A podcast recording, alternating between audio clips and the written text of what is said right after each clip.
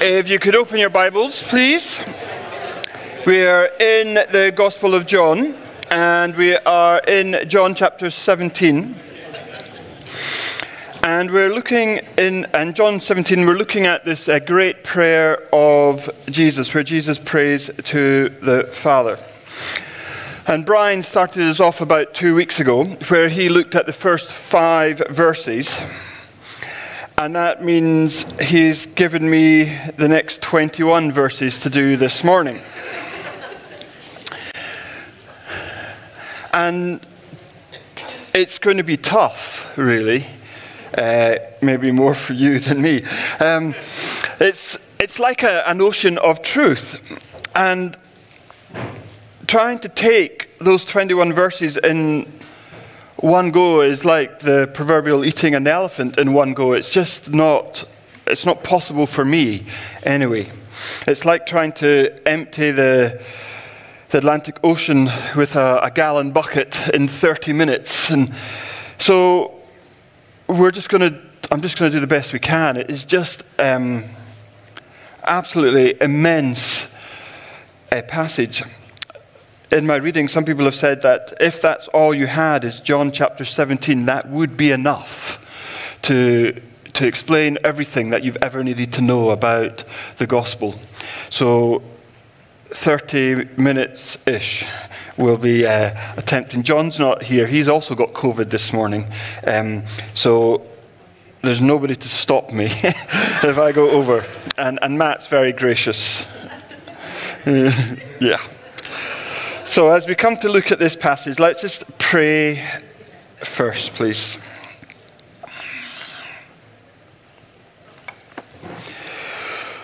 Father, your word is difficult enough without John 17. And Lord, I, don't know how many times I've read it, and uh, Lord, it's just so much in there. And just like we can never know who you are, maybe we'll never get to the depths of John 17. And that's a great thing because it is describing your work, it's describing your son, it's describing you. And you are so astoundingly awesome, we will never understand it. So while it fills me with a little bit of fear, it's also great that you are so much bigger than our human minds. You are so much greater than the black and white words written down. For they are words in a human language trying to explain something that cannot be explained. But in saying that, Father, help it to make sense this morning. But lift it above just an intellectual thing that's going on and make it something that transforms us. Holy Spirit, come.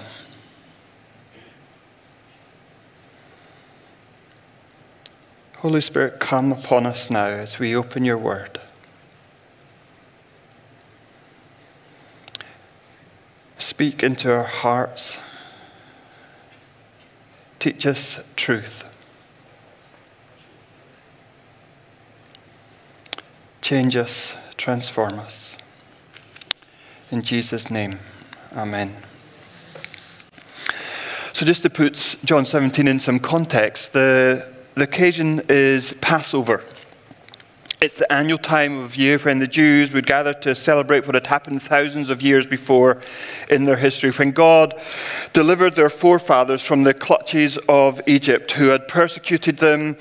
And God brings them through the wilderness and He gives them this new land. And every year, still, families of Jews, they gather together, they have a meal together. And this is what is going on here. Jesus and his disciples have just finished the Passover meal. And Jesus has been telling his disciples about what is going to happen that he's going to be crucified but they don't understand what he's saying. They just kind of get that Jesus has said some bad stuff's about to happen. They kind of look around when he says that someone's going to betray them and they kind of don't understand what he's saying. And they're all kind of in a fluster. And then the Passover meal is done, and when there's some instruction, he says it's time to go. So at the end of chapter 14, he says, Come, now let us leave. And so they get up from the Passover meal. And the disciples and Jesus, they get up and they, they take a walk and they walk through the streets of Jerusalem. And they're making their way towards the Garden of Gethsemane. They're probably walking near the temple. It's probably late at night. The moon will be up because it's Passover. There'll be a full moon. And they're walking, chatting. They believe it's possibly sometime after 9 p.m. And so Jesus has only got at least 12 hours left before he's crucified. And they believe they're walking maybe near the, the temple, possibly through the outer courtyard of the temple, near the place where the high priest offers prayers for the people. Leviticus 16 tells us that on the Day of Atonement, the high priest of Israel, he goes into the temple and he offers three prayers. He prays for himself, he prays for his fellow priests, and he prays for the people of God. And after the high priest has completed his prayers, he then comes out and he kills the sacrificial, sacrificial lamb. And here in John 17, it seems as though Jesus is deliberately taking over the position of high priest. He's passing near the temple. He offers three prayers one for himself, one for his immediate helpers, the disciples, and one for the people of God. And yet, the real difference here is instead of going from that place to kill an animal, he is the sacrificial lamb. He is the sacrifice for the sins of the people. And these prayers are found in John 17. It's often called the high priest prayer of Jesus. And John 17 is Jesus praying to the Father. It is the real Lord's Prayer. Our Father which art in heaven isn't the Lord's Prayer, that's the prayer for the disciples. This is the Lord's Prayer. And he's only got a few hours left to live. So, what does he say in those final hours? What is his prayer to the Father? What is so important? What is the thing that is on his heart? Because I think this final prayer of Jesus to the Father is an important thing for us to know. If it was me and I knew I was about to die and I only had a few hours left to live and I happened to be praying, I might just be running around mad, but if I happen to be praying, I think I'd be praying for myself. I'd be praying, Lord, I don't want to die. Lord, I don't want this to happen. Lord, deliver me. So, what is on Jesus' mind? What's on his heart? Well, John 17 tells us there's an awful lot on his heart.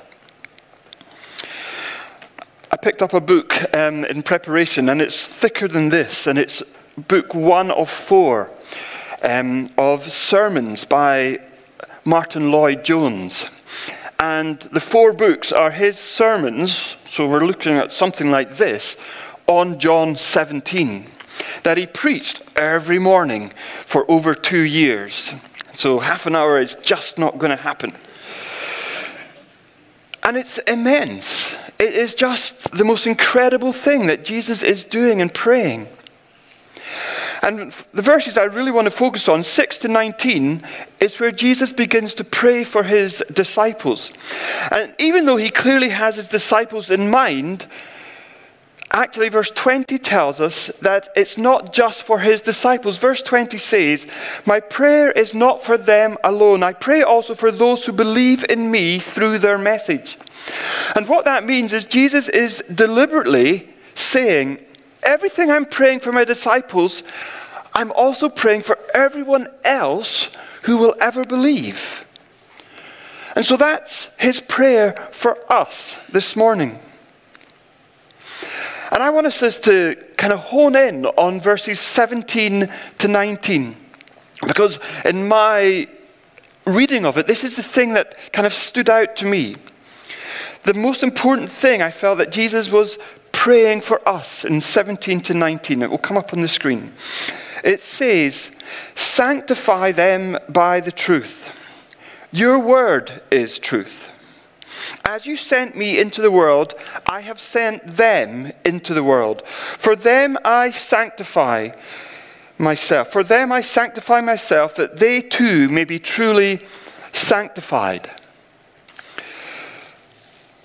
The main thing is this Jesus is praying for us to be sanctified, for us to be made holy comes up again, three, I think it's three times there 17 and 19.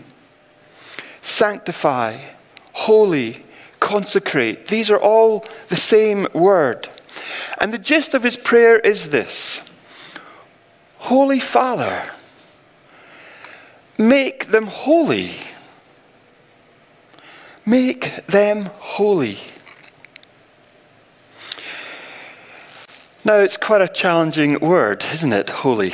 It's not a word that we use in our culture. It's not something that our culture, or maybe even us as Christians, find appetizing. And so, and I know I've done this before, I, I, looked up in Amazon books on religion and spirituality. And I looked up, I looked at their titles, and their titles were things had these words that came up again and again faith, good positive word, hope, spirituality, identity, anxiety came up again and again, miracle, prayer, authority, soul, joy, love. Holy was not there. Sanctified was not there. And I would guess that very few, few of us have ever read a book on being holy. And when we think of this word holiness or sanctification, we think of austerity, we think of grimness, we think of um, wearing all black and having a narrow, pinched demeanor. It becomes very off putting. But this understanding of holiness is not correct. So, what we're going to have to do is understand what we mean by holiness. But also, I want us to understand why Jesus is saying that holiness is important. Why should we even be talking about this? So, why is it important? Well, first of all, verse 19 For them I sanctify myself, that they too may be truly sanctified. Now remember, these are his last words. He's about to die. He knows he's about to die. I don't know if you've ever been with anyone who's about to die. They don't talk about the weather, they don't talk about the sport. They talk about the most important, the most critical things for them. They know that this might be the last time they talk to you. So they have something really important to say. So, what is this important thing Jesus has to say? I mean, this is the end. So, what is he talking about with his last breath? His last prayer for his disciples. He says, For them I sanctify myself. He's saying, My whole life has been about this. Even my death is about this. Everything I've done is about this. For what? For holiness. For when he says, For them I sanctify myself, that they too may be truly sanctified, he is saying the meaning of my life is their sanctification, is their holiness. The meaning of everything I do, the meaning of everything I have, is the holiness of my followers. So, what does that mean? It means it doesn't matter whether you know you're a Christian. It doesn't matter whether you know you're not a Christian. It doesn't matter whether you're not sure if you're a Christian. It means if you want to have anything to do with Jesus, you've got to be willing to make, to let Him make you holy. I'm not saying you've got to be holy before you come to Him. I'm saying that if you're going to come to Him, you're going to have to be willing to be made holy. Imagine if somebody says, The meaning of my life is art. I just love art. And we say to them, Well, I'd really like to get to know you. And they say, Great, let's go out. Woohoo! And let's go out and let's talk about art. But then I'm like, mm, uh, I don't really want to talk about art, but I want to get to know you. Another person is like, Well, that doesn't make sense. I've just told you the meaning of my life is art. If the meaning of a person's life is art and you want to get to know that person, from the very beginning, you're going to have to hear something about art. And Jesus is saying, if you want to have anything to do with me, you've got to be willing to be made holy. That's what he's interested in. He's got this thing on his mind. Your holiness. That's why it's important. But what actually do we mean by holiness? You know, when I was thinking about it, I was thinking, God, it's just like this big list of rules sometimes, isn't it? All the different things we have to do to be good, to be right, to be pure. But to make it as simple as I can, I've tried to distill it down into one heading. Holiness is a singularity of purpose. You know, sometimes we think of holiness, of sanctification, as a process by which we become more and more good, a gooder person. I know it's not English, but it works. A more loving person, more like Christ. And that's true, but that's not the original meaning of it. For in the original sense, in the Old Testament, inanimate objects were often called holy. For example, Mount Sinai is said to be holy. So, how can a mountain be more good? How can a mountain be Christ like? When a chair was taken and put into the tabernacle, it was called holy. How can a chair be holy? Now, some of you might be stressing now, thinking, oh no, even a chair is more holy than me. Let's, we'll get to that maybe in a bit. But also, verse 19, Jesus says, For them I sanctify myself. For them I made myself holy, became holy, was holy. Because why would Jesus need to be holy? Why would he need to be, especially in the light of the fact that John chapter 8, verse 46, it says, when he's looking, Jesus is looking at his enemies and they're accusing him of something, and he says, Who among you prove me guilty of sin? Jesus is claiming to be sinless. And if he's claiming to be sinless, what does it mean that he then is being made sanctified? Why would he need to be made holy? So that brings us to the original meaning of the word. It means to be set apart. It means to be set apart for one thing and one thing only. It means to be utterly focused on one thing. And this is where we get the connection with the Old English word, wholly set apart. To be wholly focused on one thing. That's what sanctify means. Let me give you an example. Imagine that you're an athlete that says, I'm going to train for the Olympics. I want to be in the Olympic Games, and that's three years away or whatever it is, so I'm going to train. So, what does she do? Well, she sets herself apart for that. She sets herself apart. That is her sole focus. Now, just to be clear, it doesn't mean that is all she ever does. To say she's wholly set apart for the Olympics doesn't mean she's only ever training for the Olympics. She does other things. She sees her friends, she calls up people, she might go to the cinema, she does other things. But if she's set apart for her goal of the Olympics, it means that everything in her life is subservient to that goal.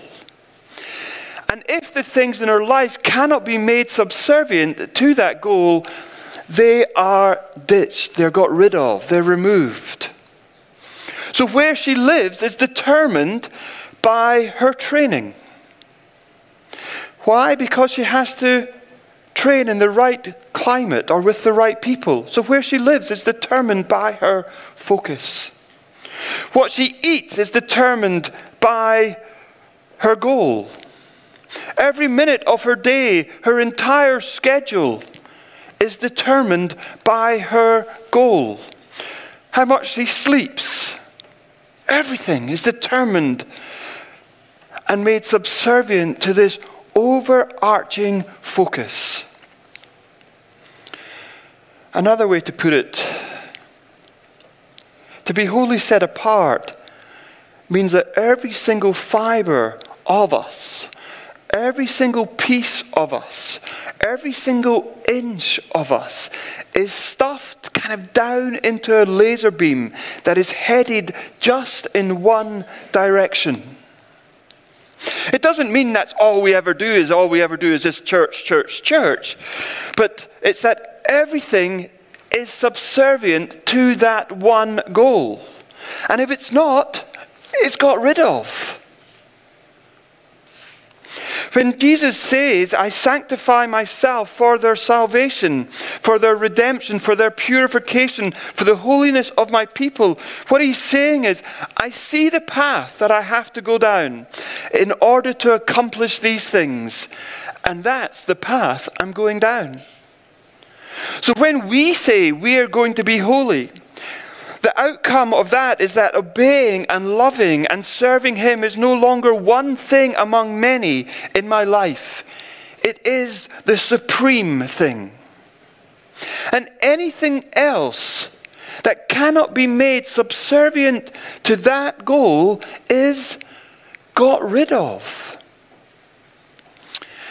And I was thinking about this. I was thinking about this for me, for my job. Is my job subservient to the goal of following Christ? When I'm offered, if I ever am, that promotion at work, will me taking that promotion prevent me from following Jesus? Will this promotion mean I take up or more of my time is gone? Will God be squeezed more into the sidelines because my job is taking up more of my time? Will I no longer have the energy or time to make small group? Will it be so difficult to get up in the morning for my quiet time? And in fact, being holy becomes subservient to my career.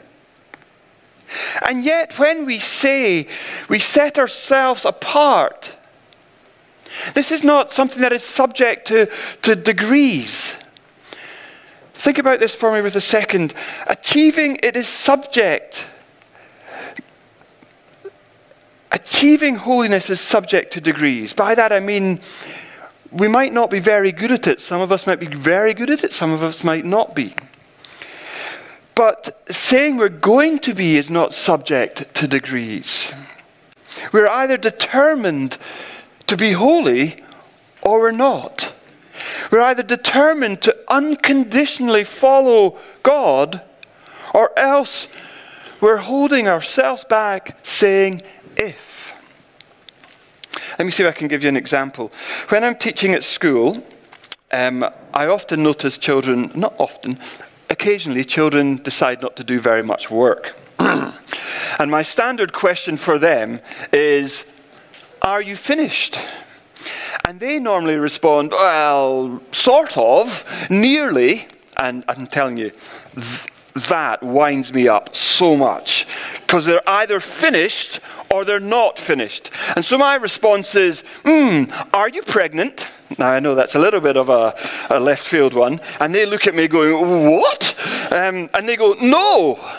And I'm like, exactly. You're either finished or you're not. I don't know if they understand it, but it makes me feel good. You're either finished or not. We're either wholly set apart for Him or we're not. There's no middle ground.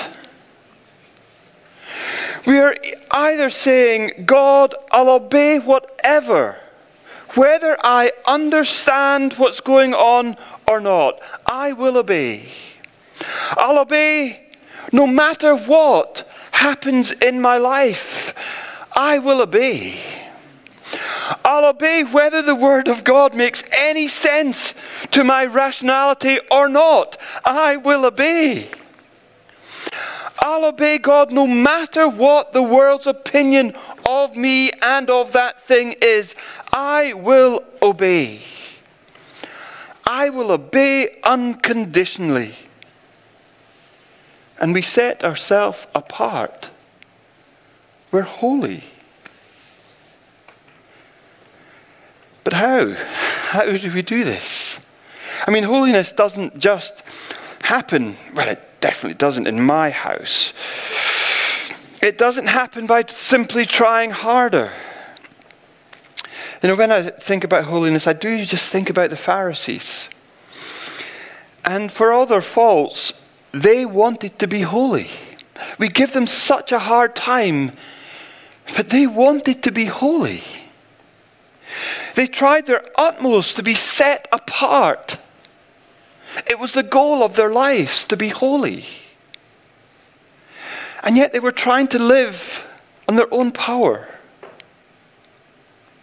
And if we try to do it like that, live on our own power and our own strength, it will just place a heavy, cumbersome burden on our lives. And trying to be holy can weigh us down, oppress us. So, how do we become holy? You know, the Bible often speaks about holiness like a fire. I remember when God's holiness shows up there in the burning bush. He said, Take off your shoes, it's holy ground. And for holiness to happen in our lives, we need at least two things. And in a fire, we need at least two things. We need fuel and we need oxygen. If you have just one thing, nothing will happen. If you have just fuel, and even if it's hot, if there's no oxygen, then there's nothing, there's no ignition. So we need these two things together. We need fuel. And it says there in verse 17, it says, Sanctify them by the truth. Your word is truth. He says it to make it clear sanctify, sanctify them by the truth. Your word is truth. I don't think we can escape what that is saying. Do you want to be sanctified? Do you want to be holy? Then the truth is the key. God's word is key. When I look at this book, when I let this book, His Word, become part of my life, I grow. When I allow it to not just sit on the shelf, and, but to be, actually become part of who I am, I become more like Christ. And I don't mean we just open it up in some routine, meaningless way. I mean when we let it become part of us in a living way when I realize that when I open it to have my quiet time, that I'm sitting with Christ, that I'm having my quiet time with Him, that I'm with Him and He has something to say to me. I'm transformed. I mean, that thought alone, that when I open His Word of my quiet time, I'm sitting with Christ. That Christ has been sitting there waiting for me to join Him. And we can't grow without this book.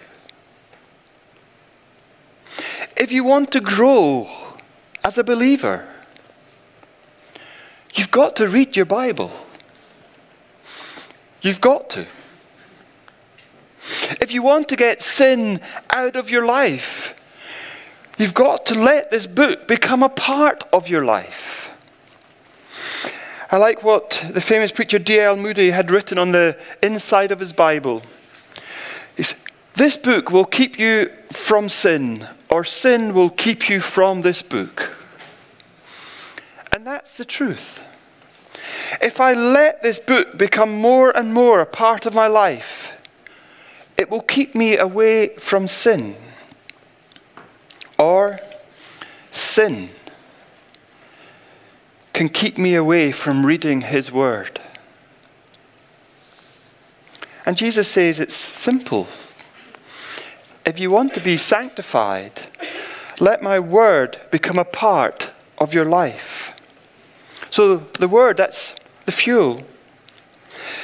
And the oxygen, well, we find that in verse 19.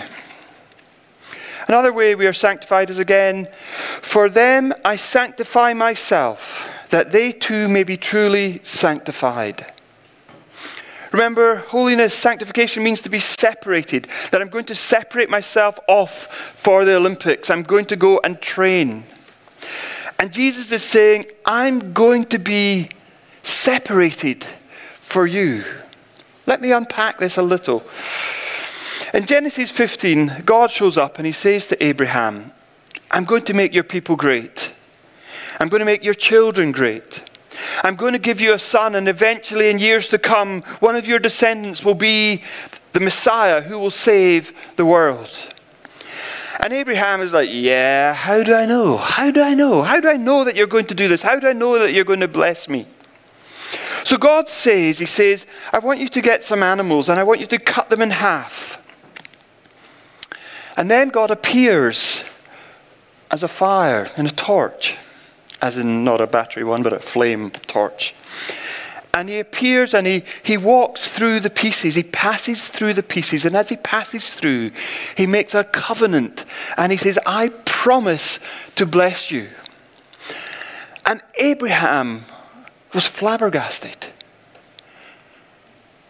And we kind of go, okay, I don't understand. And, and that's because we don't understand. Because what is going on here is that this was the way that they signed a contract. They didn't have pen and paper or digital signatures or whatever it was. This is what they would do they would cut an animal in half and they'd walk between the pieces.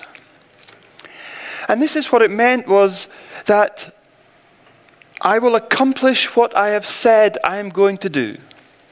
And if I don't, may I be cut off, cut in half, separated from myself, like these animals have been. And this would be a, a contract that humans make it is not one where the superior one would walk through, it would be the lesser one. And what we have here is God walking through. God saying, I will bless you. I will save you. I will redeem you. I will make you holy. I will make you blemishless. I will remove all the pain and the imperfections from your heart. And I will do it even if it means I, God, have to be cut off. And when Jesus says, to make you sanctified, I sanctify myself, what he's saying is, I will be cut off. I will be separated. I will take the punishment you deserve. My Father and I are going to bless you, even if it means, and it does mean, that I'm going to be cut off myself. And when we look at the Son of God, when we look at the Lord of the universe saying, For them I separate myself, there is ignition. The fire burns.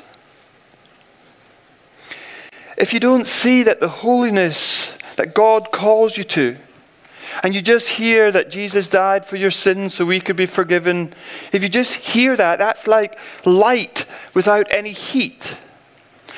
But on the other hand, if you just hear you've got to be holy, try harder, be better,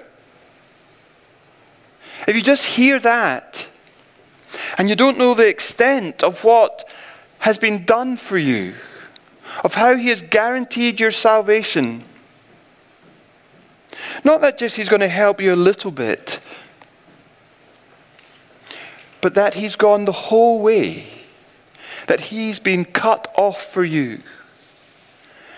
If we just have one or the other, we have nothing. But when we join them together, we have ignition. If we just have the truth without the grace and mercy, nothing.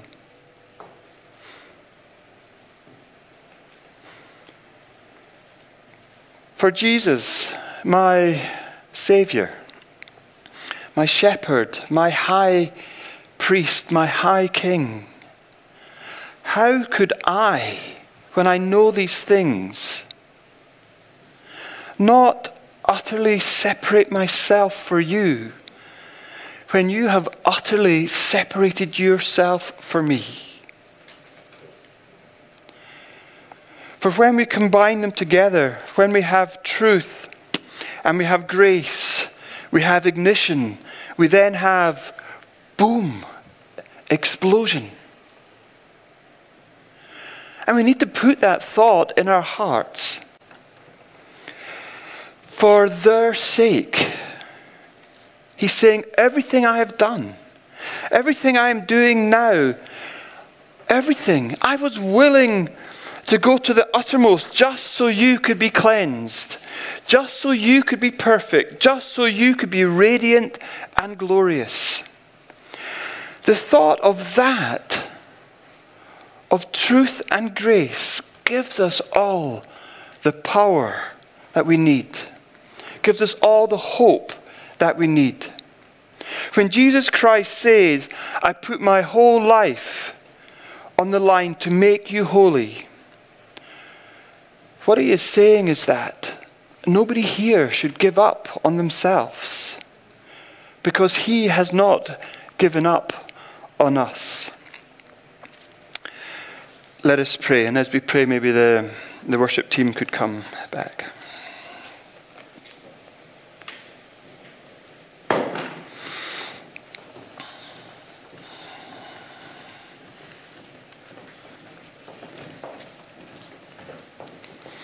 Father,